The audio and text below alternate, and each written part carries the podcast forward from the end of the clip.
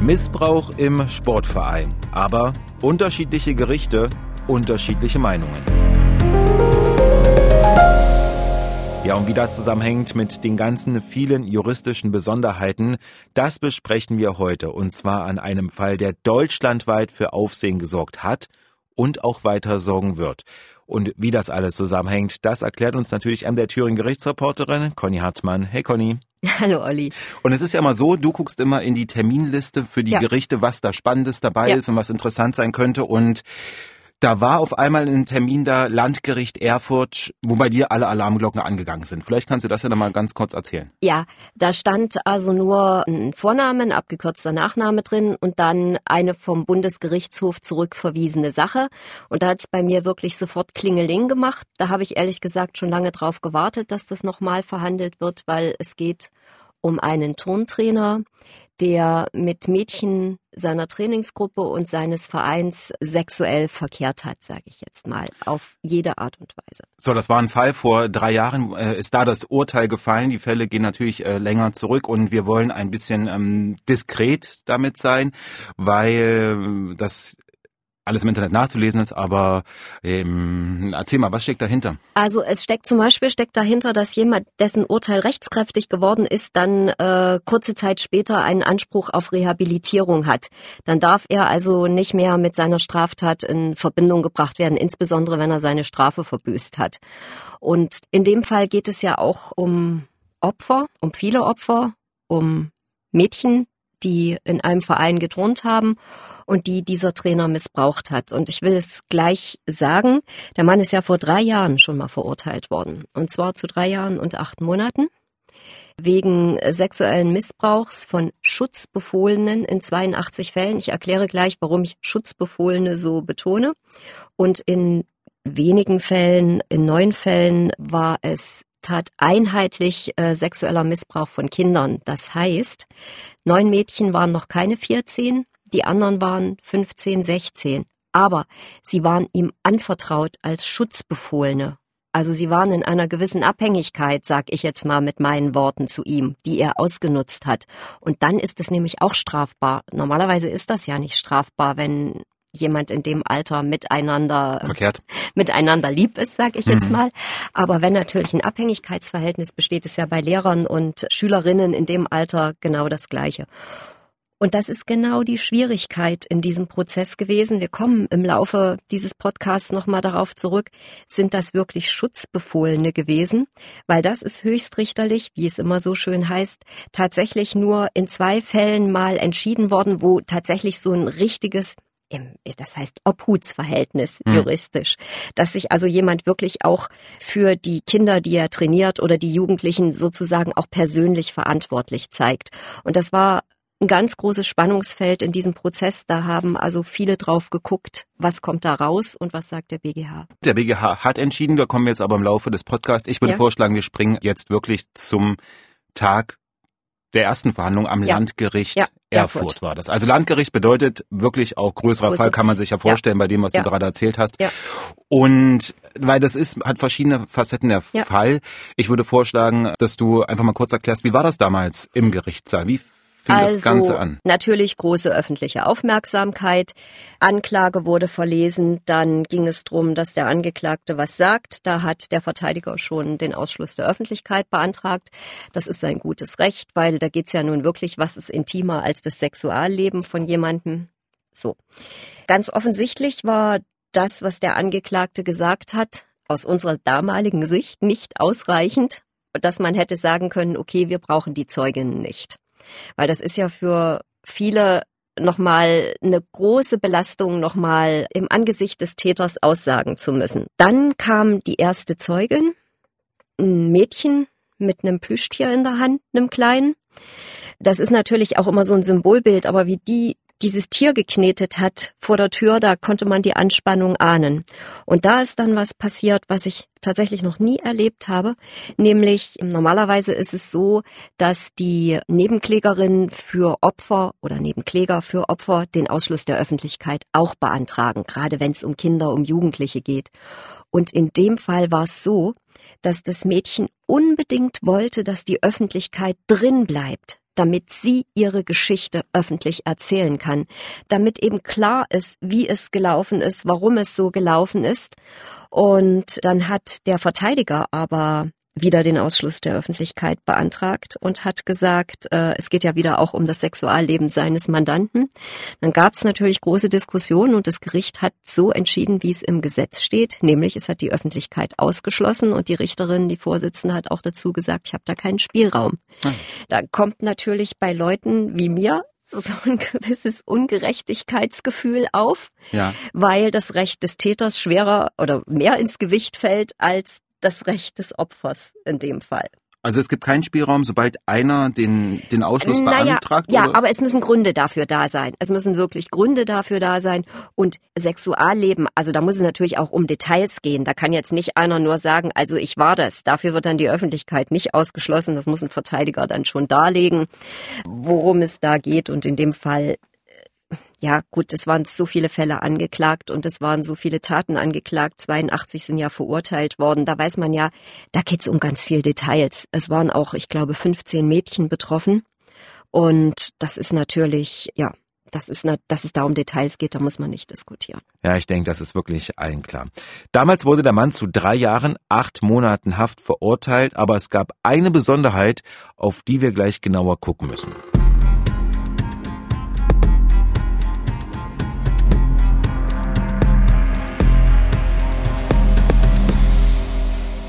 Es war nämlich so, dass dann am sechsten Verhandlungstag, als schon Zeugen gehört waren, der Verteidiger um ein sogenanntes Rechtsgespräch gebeten hat.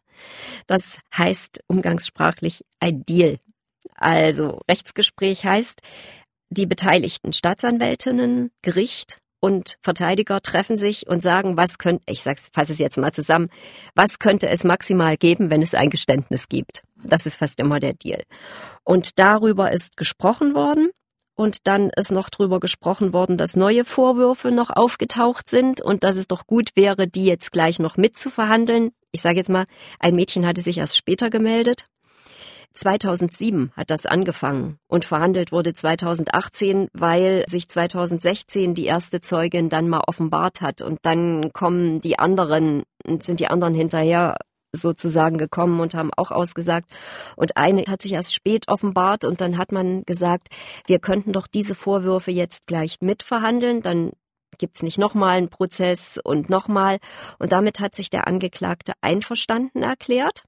Weil normal, das geht normalerweise nicht. Der Verteidiger braucht Zeit, um sich einzuarbeiten in die Akten. Du musst, glaube ich, sechs Wochen vor der Verhandlung muss die Anklage bei dir sein oder musst du vom Termin wissen.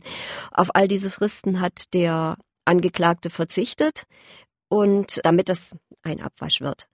Der Angeklagte hat dann also auch nochmal ein Geständnis wohl abgelegt, ein paar Sachen eingeräumt, aber das Gericht ist bei einigen Fällen von dem abgewichen, was der Angeklagte gestanden hat. So hat es jedenfalls der BGH hier geschrieben. Ich kenne ja die Urteilsbegründung nicht, ich kenne nur das, was der BGH dazu mhm. sagt.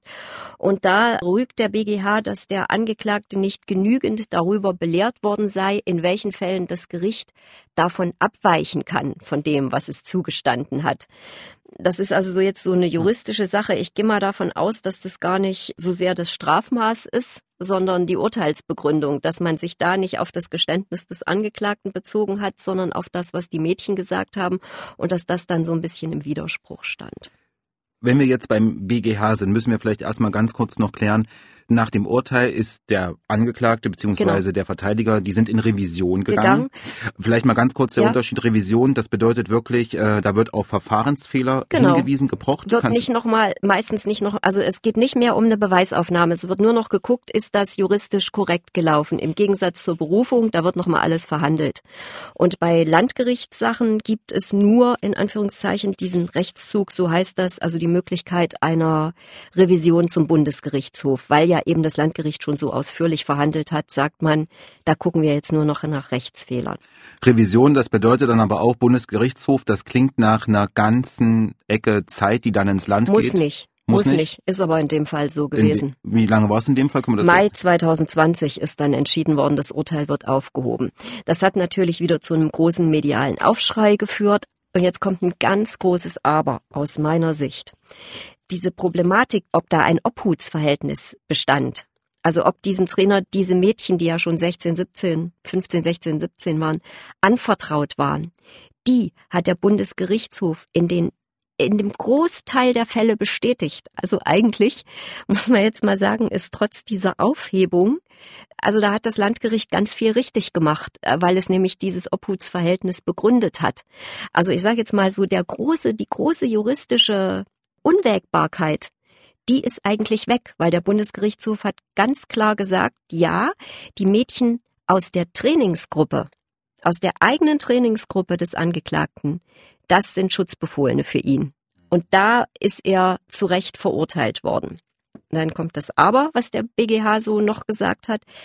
Die Mädels, die in der Trainingsgruppe der Partnerin des äh, Angeklagten waren, da sei nicht klar, ob die auch Schutzbefohlene seien oder ob das ein Obhutsverhältnis sei. Und da sage ich jetzt, die Mädels sind zum Teil in die Wohnung des Angeklagten gegangen vorm Training, wo dann Übergriffe stattgefunden haben. Keine Gewalt, also keine körperliche es ist halt, es niemand, äh, ich weiß gar nicht, wie ich das immer beschreiben soll, weil ich mir gar nicht vorstellen kann, wie man in dem Alter, wenn man von jemandem abhängig ist, ob man das nicht doch auch als körperliche Gewalt vielleicht empfindet. Auf jeden Fall halt als, ja, als Abhängigkeit. Und natürlich hätten die Mädels das nie gemacht, wäre der nicht ihr Trainer gewesen. Ja. Vielleicht an der Stelle auch mal sei gesagt, der Mann, der Angeklagte, der hatte ein gutes Ansehen im Verein. Kann man so nachlesen, hatte ja. ein gutes Ansehen, war fleißig, ehrenamtlich unterwegs. Und es gab da zwar mal so eine Sache, ähm, habe ich nachgelesen, dass schon darauf hingewiesen wurde, dass er bei Hilfestellungen während des Trainings die Hilfestellung verändern müsse weil die doch ähm, sehr, sehr ja, in die Richtung gingen, so sei es äh, zu lesen. Das hat er aber auch gemacht. Und ähm, ja, also das, daran sieht man ja, wie welches Ansehen dieser Mann hatte ja. und auch welches Verhältnis er dann zu den zu seinen Mm, zu seiner Trainingsgruppe ja, aufgebaut auf hat. jeden Fall. Aber sage ich jetzt auch, in der ersten Urteilsbegründung im Landgericht Erfurt hat die Vorsitzende gesagt, da hätten Leute aus dem Verein, aber auch Eltern die Augen nicht nur nicht richtig geöffnet, sondern geradezu zugekniffen. Hat die Richterin gesagt? Hat die Richterin so gesagt. Mhm. Und an dieser Stelle müssen wir noch einmal darauf schauen, was denn in den letzten drei Jahren passiert ist. Denn das Urteil, die drei Jahre, acht Monate Haft, die waren ja im Jahr 2018, sind also schon eine Weile her. Aber der Mann, der war nie im Gefängnis. Der ist nicht in, in Haft gekommen. Der ist noch draußen. Also der saß nie im Gefängnis? Nee, nee, nee, das Urteil war ja nicht rechtskräftig. Solange ein Urteil nicht rechtskräftig ist, sitzt man immer in Untersuchungshaft. Und bei diesem Angeklagten gab es keinen Grund für eine Untersuchungshaft. Untersuchungshaft ist Fluchtgefahr, ist Verdunkelungsgefahr, Wiederholungsgefahr. All dies traf nicht zu für den Angeklagten. Der lebte, wie, wie heißt es so schön, in geordneten sozialen Verhältnissen. Der hat einen Job gehabt, der war nicht mehr Trainer nichts von dem traf zu für ihn und deswegen ist er draußen geblieben. Mhm. Das heißt aber natürlich auch, wenn er einrücken sollte jetzt noch, ja, dann hast du diese ganzen Jahre vor dir immer mit dem Wissen, ich muss vielleicht noch für viele Jahre ins Gefängnis. Und eben genau das wird in den kommenden Wochen entschieden. Da bleiben wir dran für Sie. Deshalb gleich der Hinweis, Podcast abonnieren, dann verpassen Sie keine Folge mehr und auch nicht, wie diese Nummer hier ausgeht. Aber wir müssen jetzt weiter darüber sprechen, was denn der Bundesgerichtshof, der BGH, zum Urteil des Landgerichts gesagt hat. Der Bundesgerichtshof äh, veröffentlicht ja seine Entscheidungen und manchmal gucke ich auch da rein. Es ist aber sehr oft so, manchmal bei spektakulären Sachen gibt's Pressemitteilungen, die kommen dann an dem Tag der Entscheidung und die anderen Entscheidungen, die werden erst den Betroffenen zugestellt und sind dann erst viele Monate, viele Wochen oder Wochen später im, in, diesem, in dieser Entscheidungsdatenbank heißt das. Aber da, da kann man reinschauen habe ich natürlich auch gemacht. Und deswegen weiß ich jetzt auch, was ein bisschen, ein ganz kleines bisschen von dem, was unter Ausschluss der Öffentlichkeit ausgesagt worden ist, das ist natürlich auch, also das sollte ich vielleicht auch noch sagen, in den Plädoyers und im Urteil gesagt worden. In den Plädoyers und im Urteil wird natürlich dann auch das ganz Persönliche ausgespart. Sollte es nötig sein, wird da, würde dafür dann wieder die Öffentlichkeit rausgeschmissen. Also das wird dann einfach mal durchgehalten im ganzen Verfahren. Aber sehr oft ist es dann bei diesen Plädoyers so, dass die Staatsanwaltschaft sagt, da gehe ich jetzt nicht mehr so genau drauf ein, weil alle, die das wissen müssen, die haben das gehört. ich will das jetzt öffentlich nicht wiederholen, was nicht öffentlich gesagt worden ist. Und das Ganze vom BGH, das ist ja auch seitenlang. Also du ja. hast ja einen ganz schönen äh, Zettelwust ja. da vor dir liegen. Wie viele Seiten sind das? Zwölf oder dreizehn. Hm. Mhm. Und was ist dir denn da noch aufgefallen? Also das eine habe ich ja schon angesprochen, nämlich dass die Richter am Bundesgerichtshof nicht genug überzeugt waren, dass auch die Mädels aus der Trainingsgruppe der Partnerin, es war ein, zwei waren das, glaube ich, dass die auch, dass da auch so ein Obhutsverhältnis bestand. Vielleicht ist es ja so, dass die neue Verhandlung das nochmal deutlicher aufarbeitet und besser begründen kann. Vielleicht reicht das, vielleicht reicht das aber auch nicht. Das kann ich nicht sagen. Dann ging es in einem Fall, das ist immer so das, was mich so ein kleines bisschen hm, umtreibt. Ein Mädchen war 48 Mal betroffen. Die konnte sich natürlich nicht mehr an jeden einzelnen Fall erinnern. Dann gab es in der Aussage des Mädchens und in der Aussage des Angeklagten noch zeitliche Differenzen. Also die Differ der, der Angeklagte sagte, das hat erst ein Jahr später angefangen. Das Mädel sagte, hat schon von einem Jahr eher gesprochen. Und dann kann man natürlich sagen, alle 14 Tage oder so, aber man muss das schon ziemlich genau noch beschreiben können. Und da hat der BGH auch gesagt, also da können, da sind wir nicht so sicher, ob das wirklich so viele Fälle sind. Da hätte man etwas genauer dem nachgehen müssen. Und da, da denke ich auch immer, was über Jahre andauert. Wie soll sich denn da jemand noch an jeden einzelnen Fall erinnern? Da hat sich allerdings auch die Rechtsprechung geändert, schon sehr, schon vor sehr, sehr langer Zeit. Früher gab es den sogenannten Fortsetzungszusammenhang. Das heißt, wenn sich einmal einer entschlossen hat, jemanden zu missbrauchen, ist das sozusagen die Tat gewesen. Und dann kam es auf die Anzahl an und dann hat man so, wenn ich jetzt sage nach dem Drecksackprinzip, klingt das gemein, aber es ist so, dass man halt sagt, also jemand, der das 400 Mal macht, der muss natürlich eine große Strafe dafür kriegen, als jemand, der das nur fünfmal macht. Sondern, ja. Heute ist es anders. Heute ist jeder Übergriff ein einzelner Fall mit einer entsprechenden Strafe dafür. Und deshalb sind natürlich auch die Anforderungen an jeden Einzelfall, dass der dezidiert beschrieben werden muss oder erinnert werden muss, höher hat, darauf hat der BGH auch hingewiesen, dass man da hätte mehr nachfragen müssen oder es vielleicht differenzierter ja, erzählen ja, müssen und ja, ja, ja, hätte auffallen müssen, sag ja. das mal so, dass da Unterschiede sind, aber 40 Mal ist natürlich. Hm. Also ich, das juristisch klingt das halt immer so, und ich sag mal so ein bisschen technokratisch. Mir ist im Übrigen auch aufgefallen in dieser ganzen Begründung vom BGH, die sprechen immer von dem Vorsitzenden, obwohl es eine Frau war. Also ich bin kein Freund des Binnen-Is, aber wenn es eine Frau ist, darf man ruhig sie sagen, finde ich.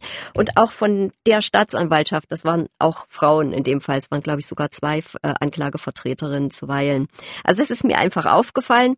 Und der BGH sagt, allein die Mitgliedschaft in einem Turnverein, ich zitiere jetzt natürlich, begründet für sich genommen kein Obhutsverhältnis zwischen dem jugendlichen Mitglied und den in der Vereinsarbeit tätigen Vorständen oder Trainern, sondern die sind also grundsätzlich nur dazu da, turnerische Fähigkeiten zu vermitteln und den Wettkampfbetrieb aufrechtzuerhalten. Und da möchte halt der BGH dann noch genau konkrete Umstände, das bezieht sich jetzt hier auf die Mädels, die in der Trainingsgruppe der Partnerin waren, da möchte der BGH genau wissen, wo bestand jetzt das Obhutsverhältnis. Ich finde ja, wenn jemand zu jemandem in die Wohnung geht, dass das schon eher auf eine persönliche Beziehung äh, mhm. schließen lässt, aber das hat dem BGH offensichtlich nicht erreicht. Nur ganz kurz doch nochmal, damit wir das mal auch nochmal ganz klar klären, der Unterschied zwischen ähm, Missbrauch von Schutzbefohlenen, mhm. Trainer und mhm. Ähm, mhm. Sportlerin und nicht Schutzbefohlenen. Ja. Das ist ja das ganz große das Problem. Das ist genau. Sind die, sind die, sind Leute, die bei jemandem trainieren, Schutzbefohlene? Also wir reden immer von Kinder, von Jugendlichen über 14. Hm. Unter 14 ist grundsätzlich strafbar, da brauchen wir nicht zu diskutieren. Und sollten die jetzt nicht schutzbefohlen sein, dann würde ist es. Ist das in Ordnung? Ein, das ist normale Beziehung. Dann ist normale Beziehung, okay. Also das sieht der BGH nicht, dass die nee. über 14-jährigen Schutzbefohlen. Nee. Genau. Der ist sogar so, der Angeklagte unternahm Freizeitaktivitäten, Kino- und Schwimmbadbesuche, Partys und anderen mit äh, der von ihm trainierten Wettkampftruppe.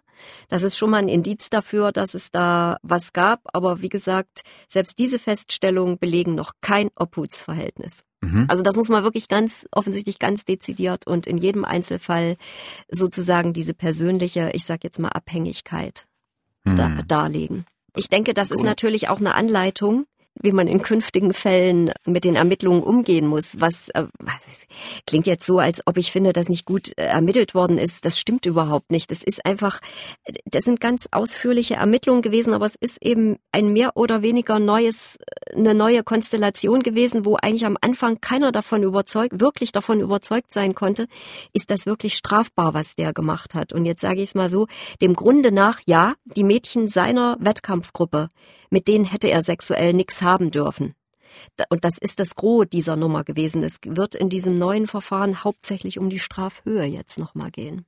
Darauf würde ich jetzt äh, nämlich nochmal gern hinaus, weil, um es mal ganz äh, einfach und simpel zu sagen, Revision, das Ganze geht zum Bundesgerichtshof und jetzt ist meine Frage, ist das Urteil, diese drei Jahre, acht Monate, aufgehoben? Jetzt wird's ganz kompliziert, das, hab, das verstehe noch nicht mal. Also es sind so ein paar, äh, bei 82 Punkten von den 82 äh, Fällen sind, ist ein Teil aufgehoben worden und zwar nur dem was die Strafhöhe betrifft.